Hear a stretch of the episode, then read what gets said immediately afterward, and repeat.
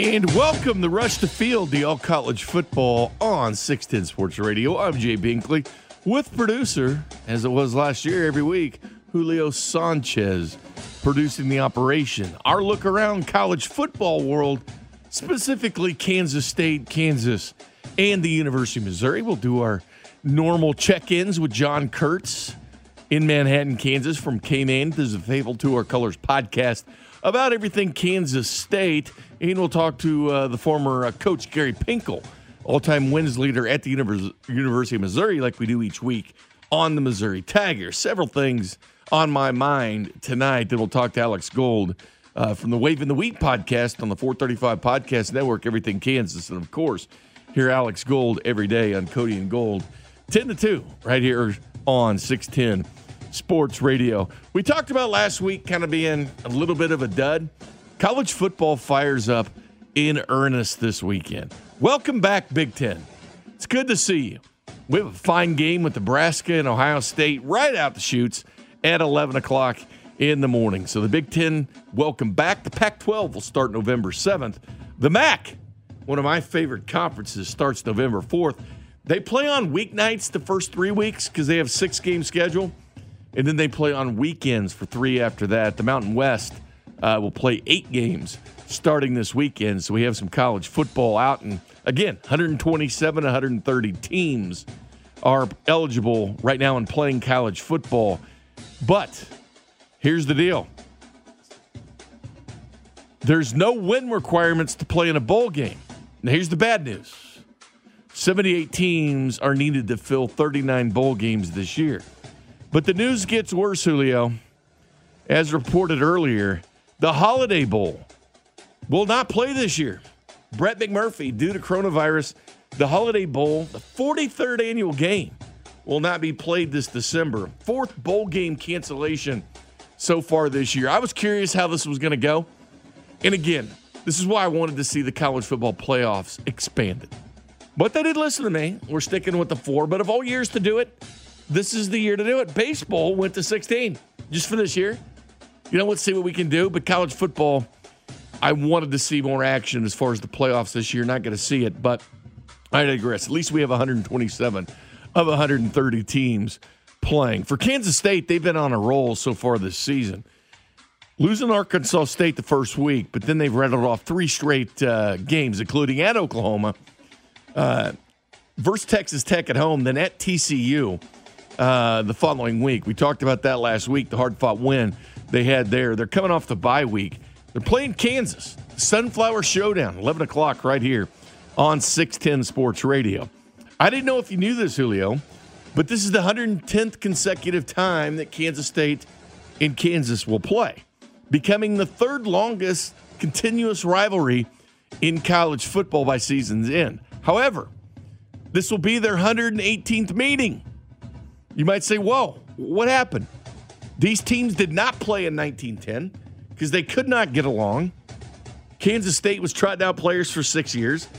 K State thought KU was cheating, and now 1910 they canceled this game, or we'd have a longer story. Kansas State has won the last 11 in a row, going back to 2009. Kansas's longest winning streak against uh, K State, by the way, 10 games, but that was 1956 to 1965. Uh, Kansas State's had two 11 game winning streaks against the University of Kansas, their largest margin of victory, 64 to nothing in 2002. Here's the tale of the tape between Kansas and Kansas State. Kansas, 65 lifetime wins against Kansas State. Kansas State, 47, five ties. There's probably not a lot of people that would know that Kansas held that 18 game advantage over Kansas State. But lately, it's been all Kansas State. First time these two teams met back in 1902. Kansas a 16 to nothing victory over Kansas State. Kansas State first beat Kansas in 1906 with the whopping score Julio of 6 to 4.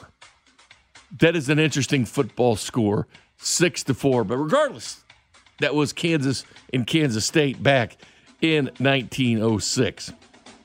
As far as Missouri is concerned, They had their game canceled against Vanderbilt, as we talked about last week, because of COVID issues. They wanted to parlay that big win they had against LSU and keep the ball rolling.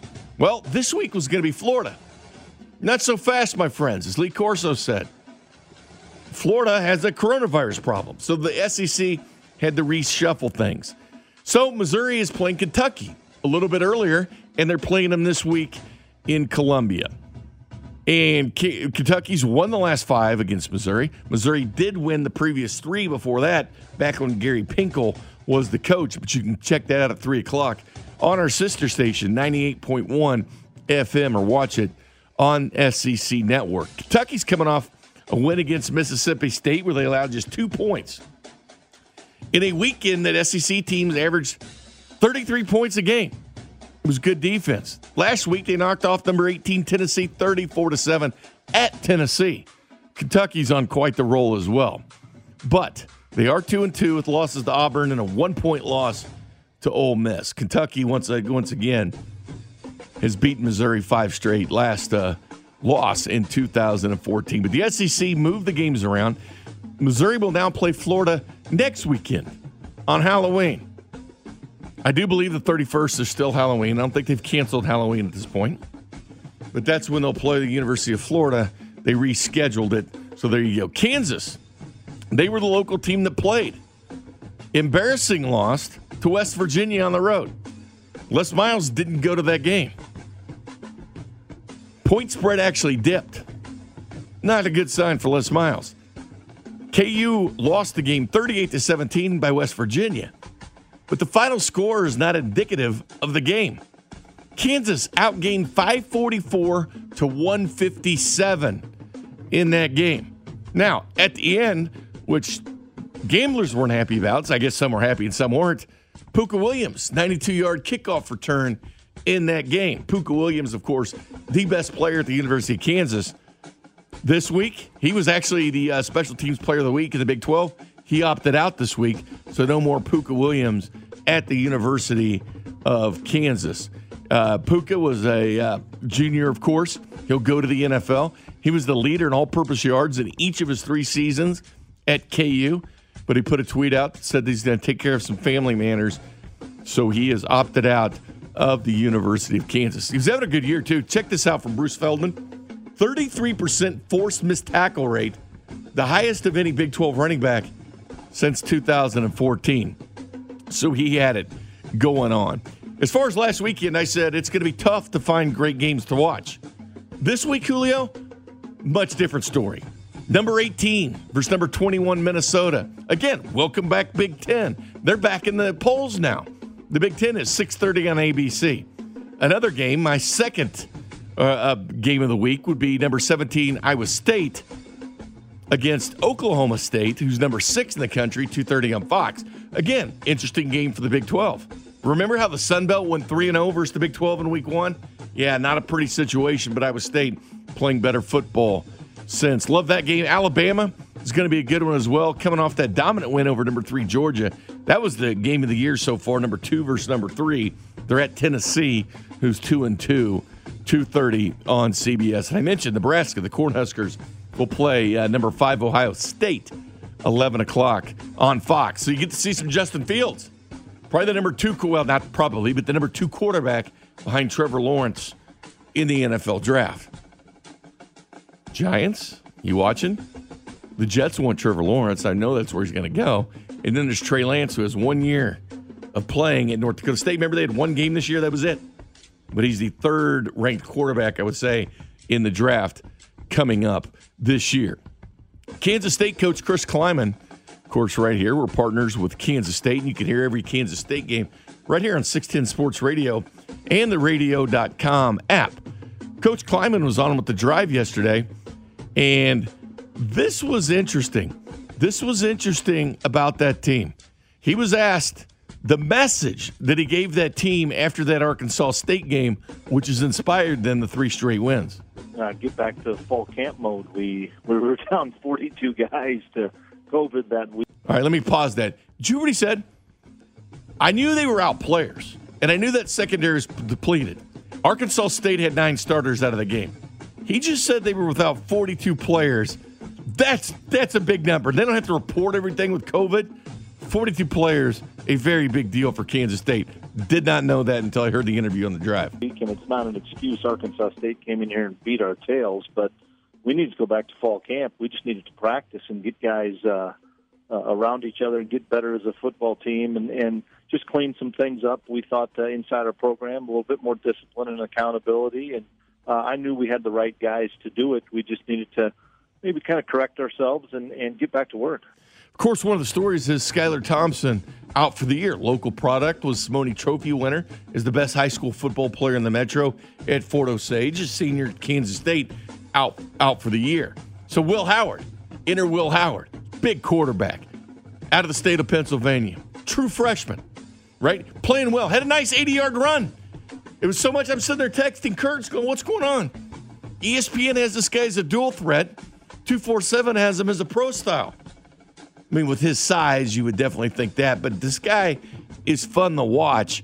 This is Coach Klieman on Kansas State's new quarterback at this point. Well, Will has kind of that it factor. He uh, he came in here, uh, fortunately for us, last January. Even though our semester got cut short, he was able to get some of the playbook stuff and meet with Coach Klein and meet with Skylar.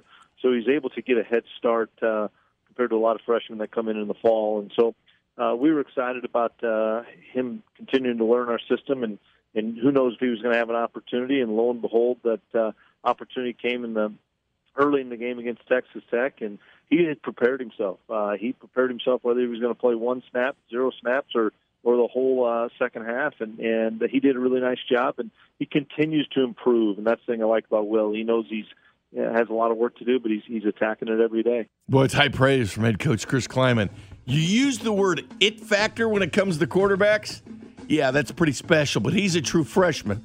Also, true freshman as far as the running game is concerned, Deuce Vaughn, five foot five. Reminds you of Darren Sproles if you watch him. He's a true freshman. It's already been newcomer of the week twice in the Big 12 this year. This coach Klieman on his uh, fantastic running back that's also a great receiver. He's a phenomenal football player. He's a great, great young man. He's got a great family. Uh, he's got his head on correctly. He just, he just gets it. He's a real mature kid. He's a humble kid. He's got uh, a, set, a skill set that uh, uh, not very many kids have, and, and we're so fortunate that uh, we were able to land him here at Kansas State. And I know that uh, the Darren Sproles um, name has been mentioned around. Let's let's let Deuce be Deuce for a while, but uh, he's a special player. Absolutely, he's fun to watch. If you haven't checked out Kansas State games, might check out the Sunflower Showdown tomorrow with Kansas. See these special true freshmen at quarterback and at running back. And last but not least, here's Coach Klieman on what makes the rivalry special between Kansas and Kansas State. A lot of our guys uh, have been around KU through camps or something, uh, know some kids on their team and stuff, and, and obviously no friends that have either gone there or are going to there. Uh, that's what I think makes it uh, uh, such a great rivalry is, is we're pretty close uh, in proximity, and so. Uh, but once again, for us, it's about uh, making sure that we, we do our work, and make sure we detail our plan so that uh, uh, we put our best foot forward on Saturday. Les had done some talking with for Kansas last year on the miles to go. Again, they've always said if you're going to write checks, you better have the bank account to back up said check that you write. A lot of Kansas State players were talking. Hey, growing up in the state of Kansas, close to Lawrence, they didn't want me. They didn't recruit me. I know. You look at these programs; they're in two different places right now. But oftentimes, you know what you do with rivalries? Throw the record books out the window We'll enjoy watching this at 11 o'clock on Saturday. Coming up next, we'll head to Manhattan, Kansas, talk about those Kansas State Wildcats with the one they only, John Kurtz. You're listening to Rush the Field with Jay Binkley, 610 Sports Radio. Welcome back to Rush the Field. I'm Jay Binkley. About time to talk to the sports director at K-Man in Manhattan. He hosts uh, Game Day K-Man as well, 4 to 6, Monday through Friday. And of course, faithful to our colors podcast, which by the way is sizzling on our uh, on the podcast network at 610 Sports Radio and the 435 Podcast Network. He is fired up about the Sunflower Showdown. What's up, John? Please contain yourself. well, listen, you know, I think there is, even though it's not as juicy as it was last year, the fact that Les Miles is on the other sideline always makes it more entertaining, and I think adds something to it for K State fans. So I'm here for it. I'm still here for the Sunflower Show. You know, I am too, and I went through the history of this thing. It's third longest rivalry, and for some reason, they did not play in 1910. So it's the 110th straight meeting. This will be the 118th meeting, but they got mad at each other in 1910 and they decided not to play. The only year.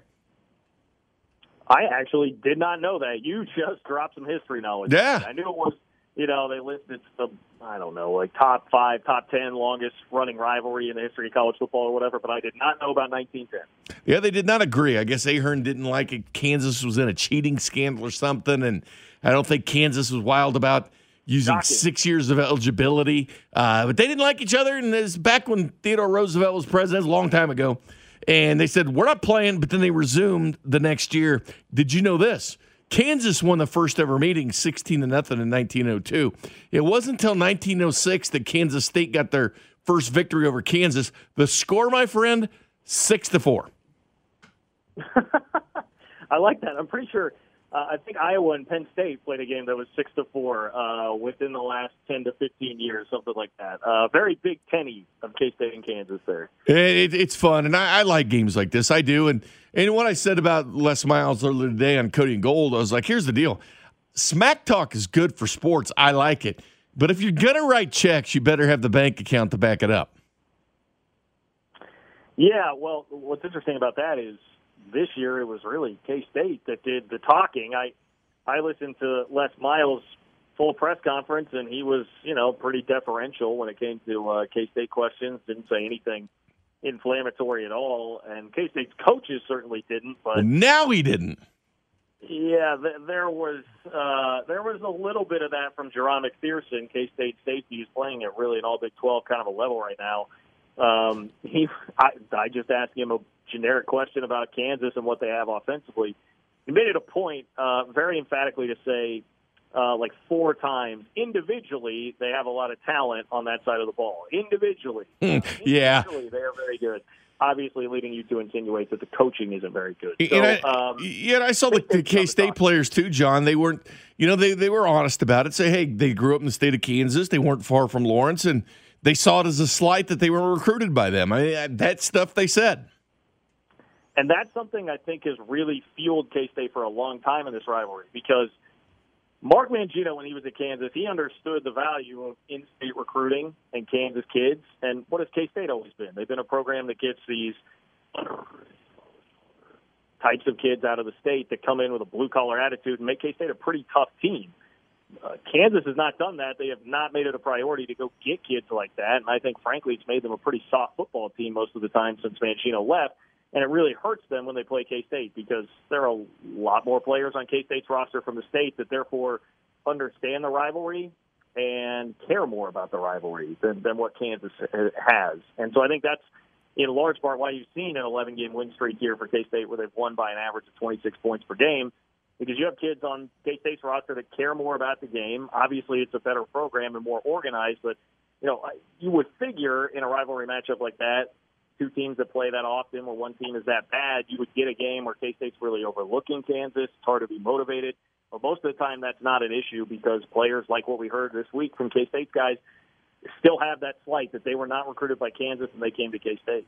This is Kansas State's seventh, or excuse me, second 11 game win streak. They also won 11 in a row between 93 and 2003. And you have to go back to the 50s and the 60s where Kansas had beaten Kansas State 10 straight years. I follow these teams pretty closely, John, but I did not know this. This is Coach Chris Klieman that joined the drive yesterday. Just a few seconds here of something he said. I had no idea. Uh, get back to fall camp mode. We we were down 42 guys to COVID that week, and it's not. An- I didn't know they were down 42 dudes for that Arkansas State game.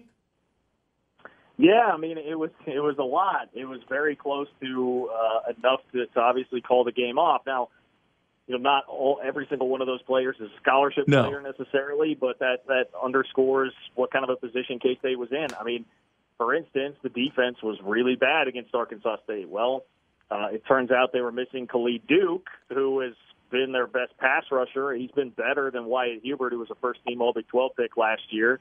that really hurt them. And they also lost Jahron McPherson very early in that game, and he's turned out to be one of the best safeties in the league so far. So, like, little instances like that, we just didn't know enough about the team at the time to realize the magnitude of the impact there. And now you can see it looking back on that. And uh, obviously, it wasn't just on defense, on offense. The offensive line was hit really hard. The receivers were hit really hard, and K State was off on some deep balls that were there and that were open. So, yeah, that's COVID. Everyone's having to deal with it, but you could tell it was really stressing K State out the first couple of weeks of the season. Well, K State doesn't play Iowa State until November 21st as we sit now. And I'll, I'll say this that's the game of the weekend, I believe, is Iowa State, obviously, in Oklahoma State, kind of see where they're at. But Kansas State's right in there with them. And they're right in there with them because of guys like Will Howard and Deuce Vaughn. And I heard Coach Klieman, of course, Kansas State's had to go a different direction at quarterback with Will Howard. But he used the word it, Coach Klieman did when talking about Will Howard. Those are special two letter words that coaches use when they feel they have something at quarterback when they label them with the word it. It's not used all the time, but he's a special player. And I know he's a true freshman, but he shows the poise. Heck, for a big guy, he can show his run, obviously, that 80 yard run against TCU. But I think K State might have something in Will Howard at quarterback. They definitely feel like that, and they have before since long before he actually became the starting quarterback. I will say that in, in fairness to the staff, this is not just them propping up somebody who's been thrust into the starting lineup now. Yeah. They really need to be confident and play. I, I was hearing really good things about Will Howard when he came in uh, just over the spring and summer. So obviously they didn't have spring practice, but he enrolled early and came in in the spring and was somebody that I know they felt like really took it seriously, was working as much as he could uh, to get better and and learn the playbook. I think that's the other thing. Like he is very cerebral, understands what it takes to be a leader, and, and when you listen to him talk, I mean, he sounds more mature than I do, uh, to be honest. And you know, he's an 18 year old freshman in college. Like he is. He is somebody that you can tell just being around him a little bit as a media member. Like he gives off a lot of those qualities of somebody that can be a great quarterback, and you know, he's got the he's got the frame uh, of somebody that can be a very good quarterback. He, he's tall, lanky, and he's put on quite a bit of weight since he got on campus as well, which is another one of those things that they really wanted him to do. Um, I, I think in time he is going to be very, very good. Question becomes: Is he good enough this year to actually allow you to legitimately compete for a Big 12 championship? And I think that's still very much um, up in the air. I think it remains to be seen. But I, I do really like what they have in him as far as the future is concerned. And then you throw in next year a guy who had an LSU offer and is a four-star quarterback in Jake Rubley, who will uh, be enrolling early in the spring as well. So the future is very, very bright at quarterback at K-State. He's 6'4", 230. At least that's what Kansas State listed him at on their website. Is that is that about accurate? 230, 235, somewhere in that area? Yeah, I mean, I, I think I always take those numbers with a grain of salt, like maybe knock off an inch, and, and Sure. in this case, ten to fifteen pounds. You know, it's like whatever way that you're you're uh, trying to knock it off, whether you want to bump him up or bump it down. But I, I think in that case, it's probably slightly overinflated. But he, he definitely, uh, from what he looked like as a recruit to what he looks like now, uh, he's absolutely bulked up and added some weight. Yeah. And another player that you and I have talked about quite a bit this year, obviously for good reason, is Deuce Vaughn. And Coach Klieman was talking about Deuce Vaughn and the recruitment process of him too, and a guy that they did their homework on, watching tape, and they realized this is a guy that they wanted. And you look at some of the offers he got. The service academies liked him too, which is a good news because it means you're good in the classroom as well. Air Force and Army uh, had given him offers. North Texas and USF. Uh, Kansas did not. Baylor did not. They were interested, but did not offer. I did find it interesting that Missouri had actually offered Deuce Vaughn. Yeah, and uh, I tell you what, one of the more interesting things to come out of the press conferences the last few weeks, since K State's had a bye week here to get ready for Kansas, was uh, Brian Anderson, K State's running back coach, talking about uh, the process when they first got film of Deuce Vaughn. And he said he actually almost didn't take the footage or the film to the rest of the staff because he thought they may laugh him out of the room because Wow. Deuce was that small. So K State came that close to just passing on him initially, but Brian Anderson kept watching the tape, and and the guy was just, I mean, and his high school stats are ridiculous, just video game numbers. He was scoring all the time, and he was so overwhelmed by it that he did take it to the staff, and he said it actually was not hard to convince Chris Klieman of it at all.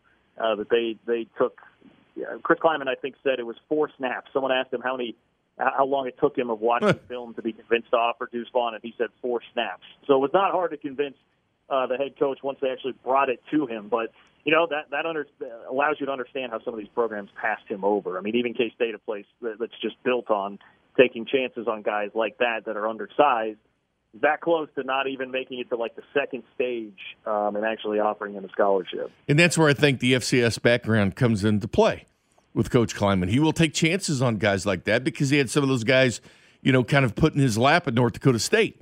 Guys that are maybe an inch or two shorter, you know, them playing at Division One level. I was talking to Joe Mays, who does a show here, the Players Only, earlier. He, he's five eleven, and he went to North Dakota State. And it's funny because I've got a, uh, a friend whose, whose son's just a dominant football player at a Missouri Class Six school, and he's got an offer. And he's going to go play at Northern Iowa. Well, you know, the Division One schools were saying he's an inch too short or two. I mean, it does matter. It sounds silly, but an inch in height and a few pounds here and there does separate you from being Division One or not. And when you take a chance on a Deuce Vaughn, they've got to be very special. They do, and I think the other thing that really helped out in this case, K State landing Deuce Vaughn and being willing to take that chance. I think it's a great point that you make about Chris Klieman being somebody who coached at the FCS level, and I mean he he lived on taking kids out of the Kansas City area that, that were just under recruited by mm-hmm.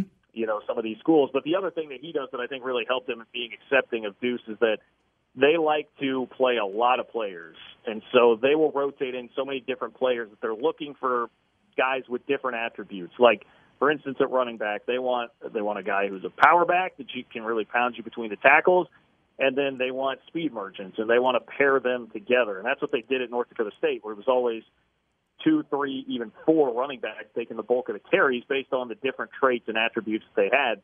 And you're seeing that really play out at K State, where you, you can have somebody more like Harry Trotter that runs between the tackles, Jacardia Wright runs between the tackles, and then you have Deuce Vaughn, it's like a, a home run hitter, really shifty. Then they have Keon Mosey, uh, who's another Kansas City area kid who has just blazing straight line speed that they like to use.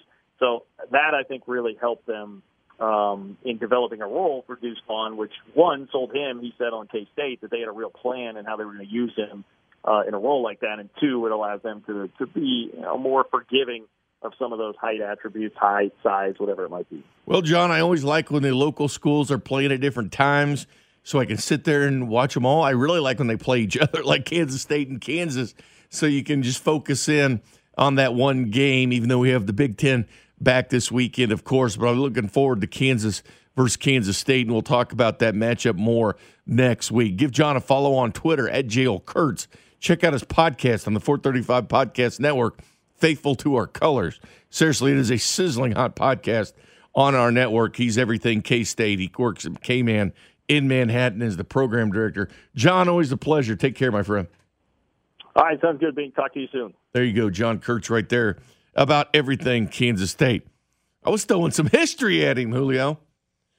Not that anybody cares about the 1906 showdown, but there was one six to four. But regardless, well, we'll shift our attention to the University of Missouri next with all time wins leader Gary Pinkel.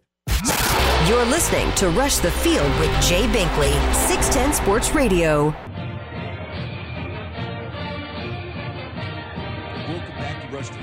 Talk Missouri Tigers with the all time winningest coach at the University of Missouri in Toledo. And of course, has a great book out called The 100 Yard Journey.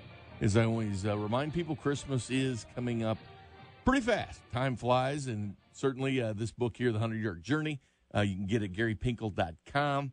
On his website, there's a link right there to it, written by Dave with Dave Matter, and the forward by Nick Saban. Coach, uh, good evening. How are you doing, sir? I'm doing good. How about you? You know what? Just trying to keep up with sports. you know, everything changes. The NFL's making changes on the schedule. Of course, Missouri has seen uh, schedule changes as well. Supposed to be Florida this weekend. Uh, not going to be. It's going to be Kentucky, then Florida the following weekend. But, you know, so they just play whoever they put in front of you. Kentucky's a team coach that has beaten Missouri the last five. Uh, you had beaten them three games straight back in 12, 13, and 14 on your way uh, to two SEC East crowns in those years. But uh, last couple of years have been close, but Kentucky's gotten the edge uh, lately. Yeah, yeah, that game's coming up. And you know, speaking about the changes, you know, like the NFL changes, uh, you know, NBA had a change, Major League Baseball stayed, college football, all college sports, basketball is going to have to probably change too. Uh, you know, the, that's really what it's all about right now. You know, there, there's plans in place, you know, to to adjust schedules when there's you know too many positive tests and and you know everybody's just kind of working together and trying to work hard to make make it all work and everybody's making sacrifices and you know one of the things is I told you know talk to the team when when when uh, Coach Eli asked me to talk to him. I talked to him about this is a great time for you to learn how to maintain your focus in chaos because in, in the fact the fact be known is that when you're playing football all kinds of stuff's going a million miles around you out there and and those that maintain their focus to be able to play each play their best play uh, they can are the ones that you have to learn how to do. There are the ones that are going to be successful. So I, I, I told them, I challenged them a little bit. There's going to be changes all the time here. You might play, you're looking forward to playing somebody, then you know a few days later you find out you're not going to play for three weeks. But you've got to adjust, and you can't moan and complain about it. And so I said, using it as an advantage, look at it as a way that I can sharpen my focus under any conditions, so I can be better at what I do, and whether it's schoolwork, football, or whatever. And uh, but that's the that's the name of the game in, in the in the uh, this this year 2020 it's it's adjust and it, it goes on and on and on all the time. And god bless all those administrative people who make those decisions to get that done. Yeah i can't even imagine these ads having to reschedule things. I mean it's challenging to everybody and you and i've talked about it in 10 years uh, from now coaches will look back and think man i was sure challenged. Now i know who i'm playing every week and i think back to that time and it uh, made me a better coach or it made me a better player and Coach, I saw a little bit of that clip when you spoke to the Tigers when Coach Drinkwitz had you come back there uh, on Twitter. I saw a few minutes of it there, and I have to ask you: Did that uh, does speaking to a football team does that uh, did that fire you up in a certain way? Did that bring you back to maybe a few years ago? Yeah, that's uh, since uh, since my final team meeting um, at uh, 2015 when I, when I retired. Uh, I have not spoke to a collectively or a group of, of players before, so that was the first time in almost five years, and so that was that was very special for me. Uh, I was certainly honored that he would ask me, and the kids were very very uh, considerate and nice, and and uh, you know they were zoned in, and it, it was a really really great experience uh, doing it again. That being said, I'm it's okay right now. I'm, I'm doing fine, and I'm glad I'm not coaching. And we turn it over to younger guys like uh, Coach Drinkwitz. Coach, uh, something we've been talking about this week is you know, with the NFL, it's one thing to try to climb the mountain, it's another thing to be on the mountain. Uh, did you feel the teams, the way they, they schemed against uh, some of your quarterback play in your offense? Did you catch them by surprise at first? And did you notice those adjustments when you were going to back to back SEC title games? Did you notice a remarkable difference in maybe how teams were playing against you? And I think all teams, you know, we, we do an analysis of everybody in our schedule in the summer. And we have coaches responsible, all assistant coaches are responsible offensively and defensively. Um, you know, an offensive defensive coach on, on this particular game. The next game, we'll have this. So when we come up and play those people, they keep track of the personnel the entire year, what's going on. They keep in track of what's going with the team. They keep in track of what their favorite things on offense and defense are to do. So we stay ahead of that all the time, and we're on top of it. Um, I think, you know, you know, the name of the world has changed, you know, and, and things are going to change. Not a lot. Uh, I remember meeting, uh, being out at a Nike convention, and um, them talking about Nike, the Nike company, um, talked about uh, being five percent better every year. You know, you, you never sit back and say, "Hey, well, we've got it, we're good." You don't do that. You always strive to make yourself better, and you want to be the first to make the changes, not the last. So when spread offenses came out, you don't want to be the last ones to, to, to spread offenses, and it's probably not going to look very good because everybody else is doing it. But if you're the first, you're going to take advantage of it. So the point I'm trying to make is you're always trying to make yourself better. You're always on, and, and, and you also try to anticipate what other people are going to be doing to stop it, and then you have counter answers for it. It's not simple uh, by any means. Coach, one thing I wanted to ask you about because I was curious. I saw this and I thought this this would be perfect. I can ask Coach Pinkel this question. But regarding the going for two in, the analytics of football, it, the, it, the, the pro football is on pace to break the record for teams going for two, but also they have a better percentage of doing it. It was 48% last year. We're at 50% this year. Um, some coaches will do it more than others, but I was kind of curious where you came out on, you know, they say don't chase points, don't do that. And there's some that's aggressive, go for two. But uh, where do you come out on that? Because football is changing. Well, what happens is there's a grid that goes on, and it goes on. I think everybody in the country has one. We certainly had somebody, one of our assistant coaches or graduate assistants, was responsible every time we scored or our opponent scored. The difference between the five point game or minus five or plus five, it tells you then if we score a touchdown, uh, if our defense intercepts a pass, scores a touchdown, we go for one or two. We go to our chart and it tells you, and we intelligently talk about when it goes for one and goes for two. Uh, that has served us very, very well. I think it still is done. You can sit there and just do anything you want to do. You can do that if you choose to do that. We don't because generally those statistical that analysis puts you in best position to do it. And a lot of the times uh, the points might come up. You're plus five an opponent, but said we will we will stick with one and we will go for two if it's in the second half, or we'll talk about it in the second half. So there'll be some situations where it's not golden, you know, dead answer yes or no. We're going to go for one, go for two, and and when that happens, uh, that's when we have discussions, you know, prior to. So, um, you know, those those charts work pretty good, and uh, it gives you direction, and it also allows you to study and make decisions not in the heat of the battle by emotion. You make the, you make those decisions in calm, intelligent uh, discussion and, and analysis. Coach, I also wanted to ask you about this. Uh, Drew Lock, of course uh, your former quarterback at Missouri. His dad, Andy, played at the University of Missouri, and his coach uh, on the offensive line was one Andy Reid. Um, I, I, do think it was interesting. I will think it's interesting. Be the second time that Drew Lock has squared off uh, against Patrick Mahomes, but he, he, was still talking about that yesterday. Drew Drew Lock was as far as you know. He's from the state of Missouri. He was a true son. Went to the University of Missouri. You could tell those things meant. I know that you did a great job keeping talent in the state, but he was extremely proud of staying in the state of Missouri and playing. And it's got to be fun for you to sit back. I've heard, you know, you've talked a lot about Mahomes and love watching him play, but uh, seeing him square off uh, against one of your former recruits than a player there at the beginning when he was young. Yeah, and I, you know, I think there's no question about it. I, I, I think he's he's done a great job. He's at Denver. I mean, he's doing some great things, and I really um, you know, he's real so talented, and he's getting better and better.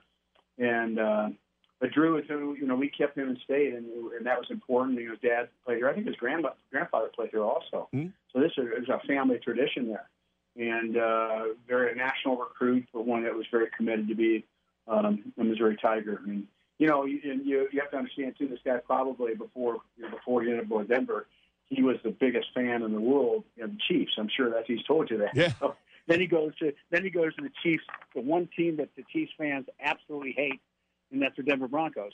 So it's uh, it's it's exciting, it's neat, and it's really neat to see your players be successful. I'm really I'm really proud of him for what he's doing. And by the way, he comes from a remarkably awesome family. I mean, it just yeah. it's uh, a lot of great people. Yeah, I'm I'm, I'm a fan of uh, his dad's restaurants and a particular burger he has. I've told him it's my favorite out there. I'll, I'll have him on the show tomorrow, actually, uh, just to get that father's perspective of seeing his kid in the NFL and just oh, have that's fun. awesome. That's great. Yeah, he's a good guy. You know, here's the thing, though. Drew Lock talked about it, Coach, and it was always a big deal for you. These kids that grew up in the state to have the pride to go to Missouri. I mean, they took that true son to heart as far as you know playing high school football in Missouri. And I know you always made it a big staple and important for those players to feel that pride when they grew up in the state of Missouri and went to Mizzou. And we had to win enough games for kids to be able to say, okay, uh, you know, I'm not going to go to uh, Oklahoma. You know, that's that's that's um, can, you could stand up and do it. So that's your facilities, that's your win loss record, and the more you win, the better that was for us. So we want to keep you know, all the kids in state, but certainly our goal was like 95% of the kids we want to keep, and and generally that happened. That and that's one of the great things about the state of Missouri. And I think Coach Drinkwitz has done an exceptional job of recognizing, hey, we got a lot of good high school football players in the state. Sure, we got to keep them here, and we keep them here, and uh, great things are going to happen. And then you throw that with great facilities, and you know, and, and, and his staff doing a good job. Uh, uh, it gets really exciting. And Drew was a big part of that for us. I mean, that was huge to have him, uh, you know, come out and say he was going to go to Mizzou, uh, and from a recruiting standpoint also. Yeah, he was the best uh, Simone Trophy winner, so he was the best high school player in the city of Kansas City. We've seen the talent all around the state, from Kansas City to St. Louis and Springfield and everywhere in between. The talent in this state is rich. But uh, I'll leave you with this, Coach.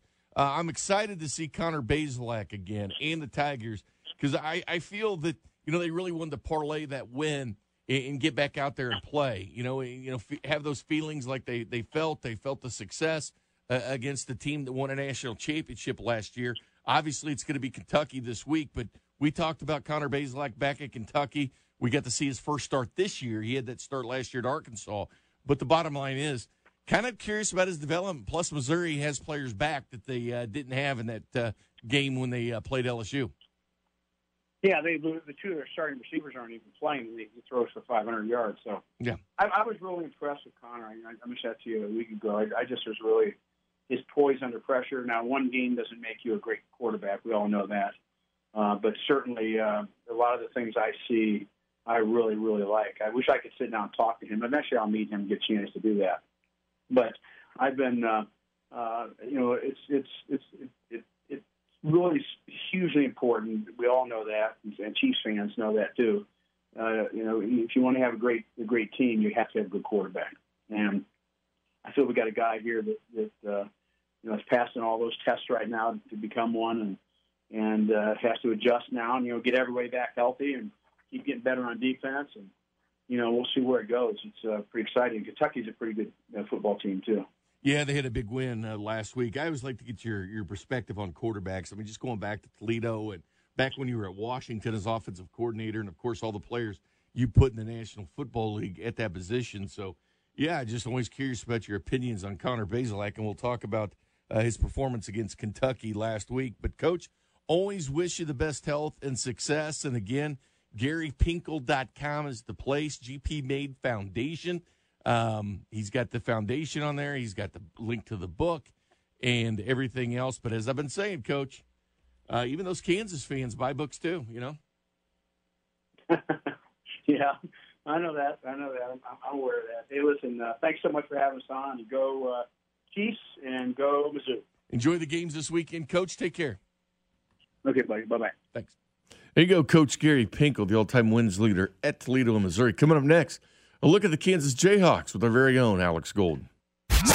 You're listening to Rush the Field with Jay Binkley, 610 Sports Radio. Welcome back to Rush the Field. Jay Binkley, producer Julio Sanchez. Halftime of a great matchup in the NFC East said nobody.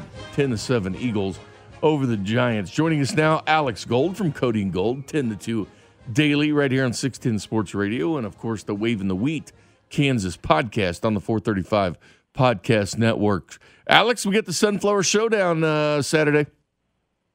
Yeah, man, it's finally here. You know, look, this is one of those uh, games whether uh, whether or not Kansas has been dominated by Kansas State or not, which they have for the last past 11 years or so. It's still one of those that you perk up a little bit and you hear the stories from both sides about who was recruited by who, and you know there, there's some stories within that about someone that was you know right around the corner there in Lawrence that maybe KU didn't offer them or vice versa, and people take it personally. And so, despite the dominance in football by Kansas State here as of late, I still think deep down it's still a fun uh, atmosphere and fun game for everybody come Saturday morning. Well, Kansas actually has an 18 game advantage in a series that's on its 110th straight meeting, even though they played 118. They did not play in 1910.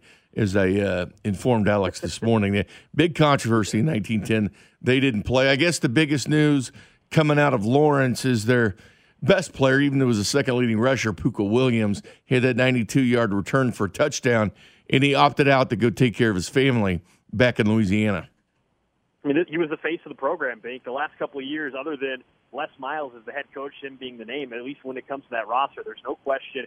You go and, and talk to anybody about Kansas football, the one player they first bring up is Pooka Williams. He by far has been their most talented player. He was a big get at the time. And, and as you pointed out, you know, this year hasn't been the best for him, and it looks like now that kickoff return for a touchdown last week against West Virginia will be the final time he's going to play for the Jayhawks. And I, I think Bink the final time he's going to play college football. Unfortunately, yeah. he's heading back to Louisiana. His mother's going through some some health issues, and and obviously you don't like to see anything like that. But I, I don't think he's probably going to be playing college football again. Period. But this is a big blow. I mean, not just this weekend against Kansas State, but just what it does the rest of the way. If you had any chance to kind of pull off the big upsets this year, you need to have those playmakers, and he certainly was the the first one on that list. And now you'll get an opportunity if you're a guy like Velton Gardner, who's played a decent amount of you know already. It's all him, and and we'll even probably see a, a true freshman the rest of the way as well.